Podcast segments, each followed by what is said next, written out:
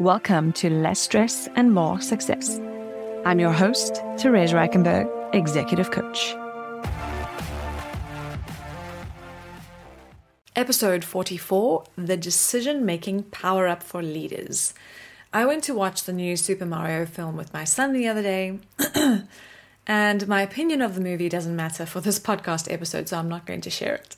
But one of the concepts of Super Mario that I love are the power ups.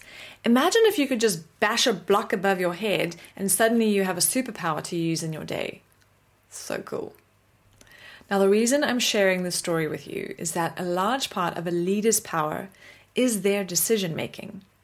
And I'm going to share with you the power up for your decision making abilities and it's called redeciding.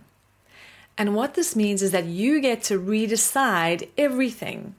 I'll explain how this can be applied in a few ways. First, you get to redecide the actions you are taking to achieve your specific goal. When you look at these, what you need to do, and you look at these often and you redecide, you get to ask yourself is this action essential for my goal? Is this action essential for my role as Chief ex officer or Managing Director? Is this project or opportunity that seems profitable on the surface, is it essential to our organization's long term vision? So often we get comfortable doing the things that we've always done, taking action in the same way, using the same strategies, using what's worked in the past. And we think that if we redecide, it's going to mean that we're not going to be consistent and that we're not going to get the same results. But redeciding is just a micro level way to innovate. You get to redecide what you're working on and how you're working towards it. Maybe there's a different way. Maybe it's not contributing to what you need to achieve anymore. Maybe it's not having the same impact as it used to have. Maybe it's no longer a top priority when compared to other actions and other projects that have come in since you decided on them at the beginning. This action of redeciding will help you remove some of the sunk cost bias that we have towards certain projects or actions that we take. It's also like clearing out the filter on the washing machine. Very often, a lot of additional gunk gets added to our priority lists, and we need to redecide and clean things up. You can use redeciding with yourself. Look at the tasks that you do every week and redecide whether they are still working for you. And ask yourself why.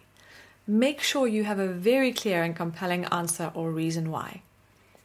You can also use redeciding in meetings especially when there seems to be lots of disagreement about the way forward or about what to do. You can just ask, let's redecide this now. And then we can start with the vision or goal or outcome that we want to achieve and work towards the finer details and actions. Redecide what that path looks like. Redeciding is about being ruthless about the action you are taking towards your goals and making sure that you're cutting out all the fluff that always seems to get added in along the way. There's another reason why redeciding is so important, and it's because it allows you to re choose those actions with renewed excitement and motivation. When you cut out the less important things and intentionally choose where you will focus your attention, you're actually a lot more energized to get it done. If decision making is a leader's power, then redeciding is your power up. So use it and use it often.